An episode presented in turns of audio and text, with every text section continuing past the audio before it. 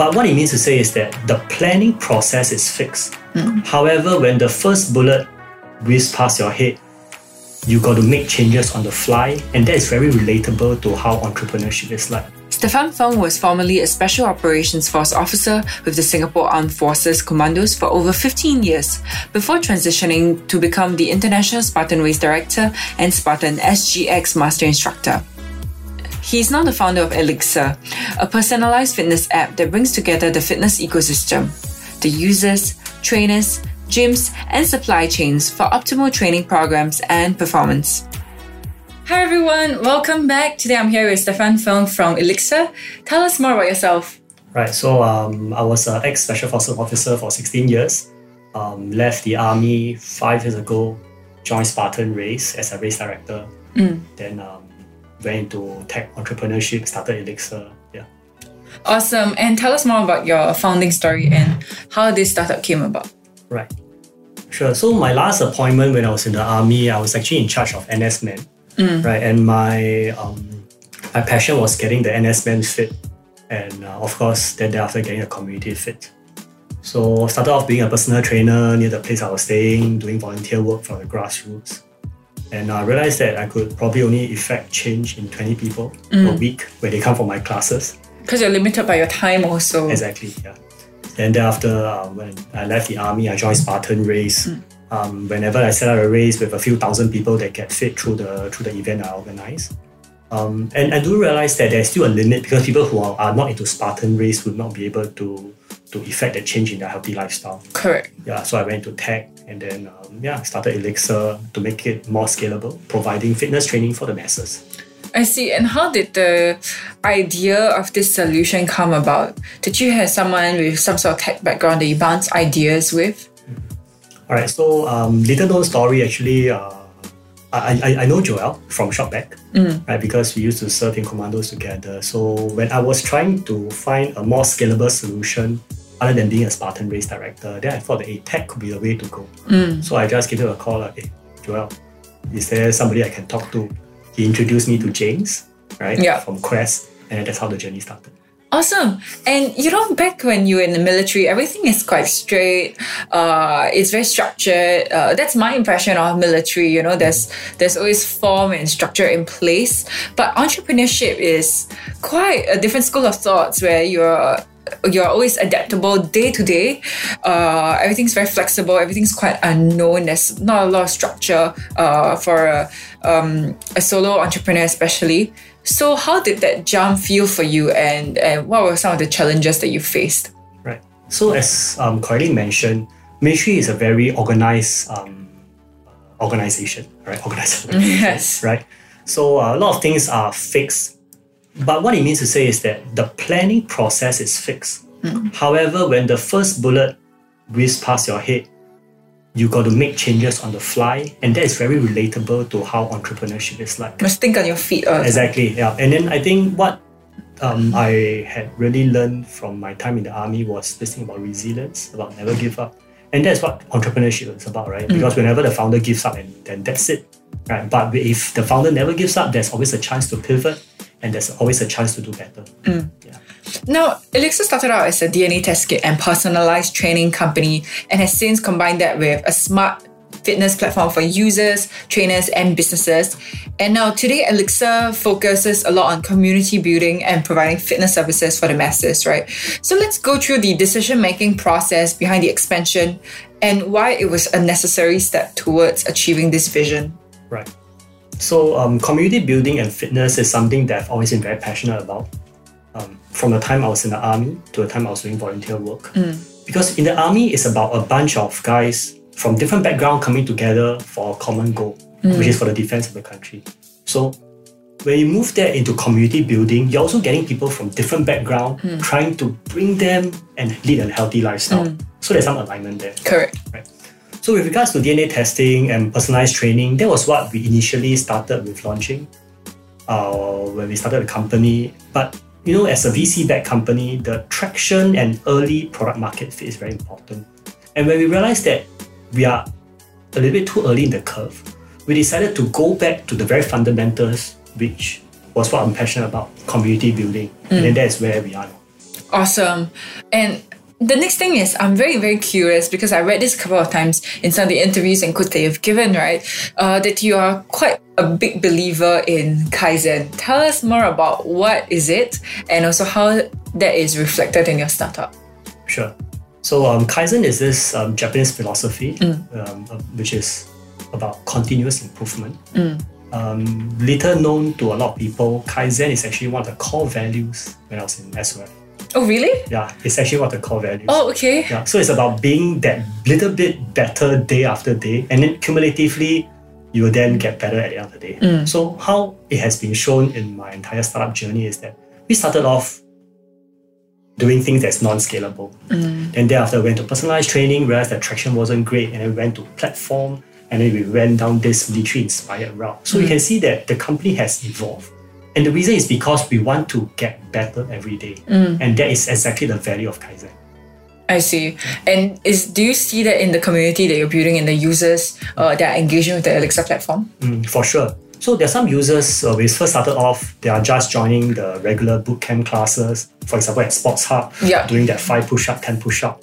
And then over time, we see them getting more and more active. They start to sign a gym membership, they start to run their first marathon, start to join their first Spartan race. And then also in their entire um, uh, fitness journey, you can also see them improving day by day. And that's exactly the principle of Kaizen. And how does that make you feel as someone who's impacting so much change in their lifestyle and their health?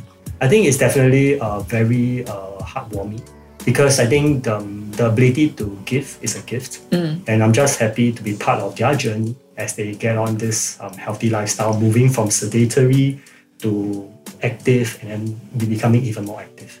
and fair right. And you know there's so much pressure of being an entrepreneur on top of you know the promise of helping people in their fitness and their lifestyle right? And uh, you have been one of the startups selected for the global sports innovation center powered by microsoft among other prestigious programs right? Are there some sort of expectations for you and how do you deal with it? I think as a startup, we always want to do something that we are passionate about and are good at. yeah So um, fitness is something that um, I've always been very interested in right from the time when I was in, in JC to university and then as my first career. So being selected for this program um, actually show that there is some value you're bringing to the table and there's also some something special about what we're doing. And whether do is there expectation for us to do better? I think this is a self-imposed expectation I have on myself. more than any other external pressure Exactly. yes. Yeah. So I so I think all those um, awards that we've won is just um, something that is being given to us based on our hard work, but it's not a source of motivation, but rather it's like an end result. Yeah. Okay, and uh, before uh, you know the pandemic, Elixir organized a lot of like offline training and events like Superfit and RedX. And after more than a year of going decentralized or having virtual sports events and classes, right? What are some of the lessons that you've learned over this crazy last one year? Um, so you know, my journey started off from offline going online, Correct. right? Um, and in fact, offline activities is a, I, I look at offline activities as a way for people to congregate and build their relationship for sustenance of interest. So having such offline activity is great for that um, for that bond building, you know, team building aspect. And now with the pandemic, it only means to say that we can now have that offline activity decentralized Yes. so that we abide by the SMM measures and also make it a lot more scalable. Right? Mm. Because let's say for example, if you only had Spartan race in one location, only have Red X in one location, people who don't go there can't experience the activity. Correct, correct. So now we have it decentralized and it becomes a lot more fun. Yes. That's where the tech bit comes in. And it also becomes more accessible for people who, you know, for myself, I might be very intimidated by Spartan, you know, so much hunks and all the ripped people going there. I, I might not even dare to sign up. Uh, but I guess with little activities going around all across the island, not only is it more convenient to get to, but it's also accessible at people at different stages in their, their own fitness journey. And uh, there's something for everybody on the table right now. Yeah, exactly. So, so for example, the most recent uh, RedX we conducted during SAF Day, 1st July, it was the first um, decentralized execution whereby we had a marquee site over at Clarke Quay. Correct. a gym we're working out uh, from. And there were three other gyms around Singapore, all streaming in um, on, onto the same platform for people to to have that um, to build that camaraderie, whereby it's the same activity but executed differently in different locations. And what was the biggest challenge that you deal with this event for RedX and how do you deal with it? Right. I think it's always about um, selling the concept. right? Yeah. Because you know, being a first mover, there's always this this um, Inertia, right? this inertia by people, right? So you know that they'll know that hey, whether is this something that I want to try, do I want to Yeah. try? So it's always about taking that first step, try, use it as a use case, and then show the rest of the world that hey, this is what has been done. Let's do it together. Awesome. And you know, fitness used to be an industry resistant to digitalization. And not just that, even thrive in dig- digitalization. Say the North Star of like Peloton, for example. But because of all these restrictions, uh, because of COVID 19, right, it seems that digital fitness is here to stay. Uh, and it's not just a novelty thing, or it's not just for Peloton users. And consumers are more than willing to accept it, you know, virtual trainings and, uh, you know, events like what you mentioned just now. So, what do you think this spells for the industry for the next five years? All right. So from a personal standpoint, I still believe very much on offline engagement Okay, because that is where real relationships are being built. Agree. right? Online content distribution or online access to content is more for us to scale and also as a means for others to reach um, and have access to the content without being physically there. So, in my sense, is this hybrid model um, will be here for a while, and it's really about which company or which group of people can understand and and then tap onto that into that secret formula to be able to really um, provide more value to the consumers out there while still abiding by the um, SMM measures currently um, that's being in place. And are there some sort of change in consumer behaviors that you've noticed changed in the past few years? I think first of all, um, uptake of fitness activities definitely there's uptake, and the reason is because there's only one legit reason for you to get out of the house during circuit breaker. Yes, that's true. I started running a lot at MacRitchie Reservoir, like, and I don't used to run at all. It's just you know nice to take a breather outside of my confined home. So I completely agree with you. Yeah. Yeah, so I'm a firm believer in uh, outdoor fitness training um, being one of the activities that we can do during such COVID situation. That's Yes. one.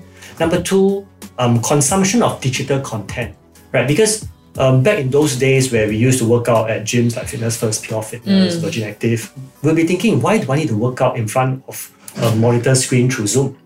Yeah. But now in this current situation during lockdown, I'm like, hey, this is the best I could get to get connected with my friends where we're all dialed into the same video platform and then watch each other work out. Right. So I think that is uh, what the current situation is going to be based on um, consumer behavior. So what I hear from you is more acceptance and more adoption, which is all the plus points for you to ride on this wave. Mm, yeah. For any um, all those fitness companies that's riding on to the digitization um, wave. Awesome. And, you know, let's talk about some of the other uh, businesses like ClassPass. It's known as an on demand service. And MindBody, it's known as a white label solution for gyms and personal trainers. So, what do you see uh, Elixir positioned as? Um, I've always looked at Elixir being a direct to consumer brand, right, serving the community. So uh, look at ClassPass, um, they acquire gyms as customers um, and then putting their um, available slots onto a common membership for consumers to book. So they're like a marketplace. Yeah. Right. Then uh, for MindBody, they are more of a gym management software, a little bit like Glofox, whereby uh, they help to manage the attendance tracking, uh, they help to manage uh, the sales of product and services of customers. So I see Elixir as a direct to consumer brand, which is a very verticalized community, right? So all the way from um, social fitness content to booking of classes to fitness reward system and even tracking of your own health science data. Right. So that is what um, Elixir is at. So we are very, very focused. So, you're not just enabling, you know, your gyms and personal trainers, but you're also enabling the consumers uh, in their fitness consumption and tracking of their health and fitness levels. Yeah, exactly. So uh, like for example, one of our clients is Singapore Sports Hub. Yep. Yeah, so Sports Hub uses our app to track attendance and also um, as a reward redemption platform for their clients. Um, some personal trainers or coaches use us as a lead generation tool to sell themselves, sell their service, um, be it having free or paid classes. Yeah. Okay, I see. And do you see uh, any change in the solutions that you're providing right now over the next few years? Or if not, what's next for you? Right. So I think um, there's always so much a founder want to do, but uh, what we are building is building products and services that consumers want. Yes. So um, so as a direct to consumer brand, I think a lot of the things that we are doing now is is um, hinging upon the what the consumers really want through feedbacks, through surveys. So they say that, hey Stefan, I think maybe you should come up with merchandise. Or Stefan, maybe you want to consider selling t-shirts or, or sandbags or whatever. And then like if there's enough demand, we might go down that route or we might just stick to a pure digital platform. Yeah, can't be sure for now. Do you have any tips for other platform businesses out there on how to scale? I, I think I'm, I'm not a very successful entrepreneur to begin with. So I think a lot of the some of the things that I'm going to share as a platform, I think you need to be very clear whether are you a platform like a Grab, like a Gojek, where you're a marketplace, or are you a direct to consumer brand, right? Because um, mobile applications is just a means or channel of delivering your services. I see. Yeah, so it's, it's not a, it's not like a, a all for one solution. Yeah, mm. so that's how I feel. Okay, sure. And Elixir is headquartered in Singapore, but it also has very strong roots in Japan as well, uh, with a wholly owned subsidiary in Japan and having been part of the accelerator programs by Plug and Play and 500 startups in Japan. So tell us more about your journey in Japan and what it's like breaking into such a well-known, homogeneous and closed markets uh, as a foreign firm. Sure. So, so I think um, as, as I shared, right, um, I came from an engineering background, never entrepreneur to, to start off with. So when I wanted to go into a schoolhouse to learn how to run a tech business, I actually went up to, to Google. I was like, uh, best accelerators in the world, right? So the four came up. Yeah. So there's YC, Y Combinator, Of course. Techstars, Plug and Play, and then 500. Right. So I tried to apply for YC. Um, that was I think three years ago. I didn't get in, and then I think somehow I got targeted by 500. So the ad popped out on Facebook, and then I was reading through. I'm like, okay, 500 in Kobe. I'm like, okay, Kobe is not too far. Okay. It's in Japan, and then I was I was also timing the time and space because when I joined 500 back in 2018, Olympics was poised to happen. Oh Yes. yes, correct, Yeah, and correct, there wasn't any COVID. correct. So in my mind was that okay, I'll join 500, and then if I can get a foot in the door, and probably we can do something during Olympics. I see. It's perfect timing. Yes, exactly. yes. Yeah, but you know, perfect. Yeah, but okay. So, so Black Swan, so Black Swan came, and then uh, but we managed to raise some funds from Japan, and um, being a uh, being somebody that had benefited from the program, that's why we set up a subsidiary in Japan, and then we continue our business there. But how do you establish some sort of network uh, and tap into a completely different uh, base of consumers in Japan? Okay, so I think we are still really in the infancy um, stage. So when I started off uh, 500 program in Kobe, I had a bunch of uh, batchmates, all Japanese, who are very close with me. And, and when they understood my story from a soldier to a community leader and now a tech entrepreneur, they were fascinated and they're all very willing to help. And so, which is why they managed to introduce me to some investors, and then I pitched, uh, and then like he he was like, okay, you're in. Awesome. And, and, and that's how it started. And this go- really leads to my next question, uh, which is your fundraising journey. And I'm really fascinated about how you found several advisors and mentors, uh, especially in your angel investors base, including Mr. Toru Shimada, ex-CEO of Rakuten Asia. How critical was it to find uh, the right support for Elixir success? And how did you uh, even engage these high-profile investors come mentors uh, in your fundraising journey? I think as per all tech founders, we know that um, when you want to approach a VC, uh, having a warm introduction is most important. Exactly. Yeah. It is. Same here at Quest. Yeah. So so likewise, like when I was introduced to James, it was through Joel. Right. So when I was introduced to Shimada-san, it was through one of my batchmates who had already raised some money from him. So when I met him in his office in Tokyo, it was a couple of meetings later when he eventually said that, hey, I think what you're doing is interesting because you're empowering the community to get fitter. And um, there you go. Wow. And, and, and that's You make it sound too simple, you know. yeah, I mean, it's always simple in retrospect, right? But I think for all founders that's like saying to me now, you'll be like, yes, Stefan, it's I a know. painful journey. is, it is. I think as somebody who's running the NUS um, Angel uh, yes, the on network, right? Correct, Yeah, I think you will have listened to so many pictures as well. correct, correct. So I think we all know how, how the journey is like. it's not easy when you have completed the fundraising journey and your style has somewhat take off. Of course, it seems you know very step by step process thing and things fall into place. But you know, being in the right place, right time with the right people, and having to align all the stars is the tricky part for a startup. Yeah, for sure. So I always believe that you always uh, work very hard because if you only work hard when the opportunity is here, you never know when it's going to come. Yes, you need to be prepared to be lucky, right? Exactly. Yeah. So you work hard every day, and then when the opportunity comes, you're like, okay, I'm ready. Let's go for it. Awesome. I was about to ask you about tips for young entrepreneurs, but I think that sums it up already. Do you have anything else to share with tech entrepreneurs out there right now? Right. So I think um, as a tech entrepreneur, the way we run a tech business is very different from a brick and mortar business. That's one. Um, so you need to tap on some resources. For example, Quest has got great mentors, um, and, and likewise for some of the accelerator programs out there.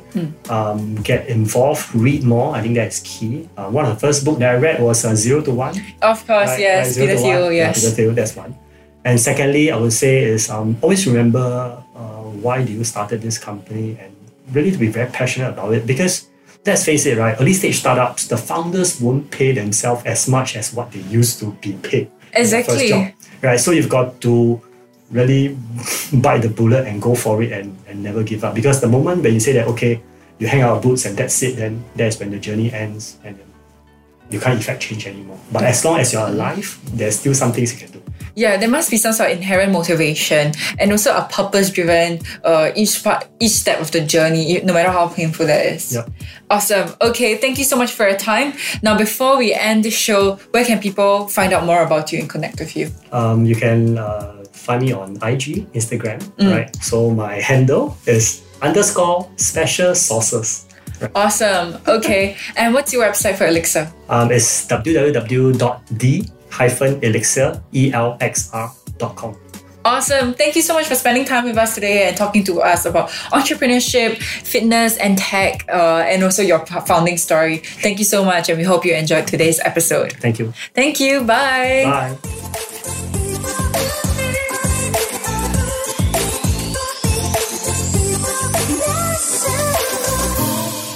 I'm Vanessa, and thank you for listening. This podcast is produced by Quest Ventures, top venture capital fund in Asia, in collaboration with Pixel, the innovation hub of Infocomm Media Development Authority.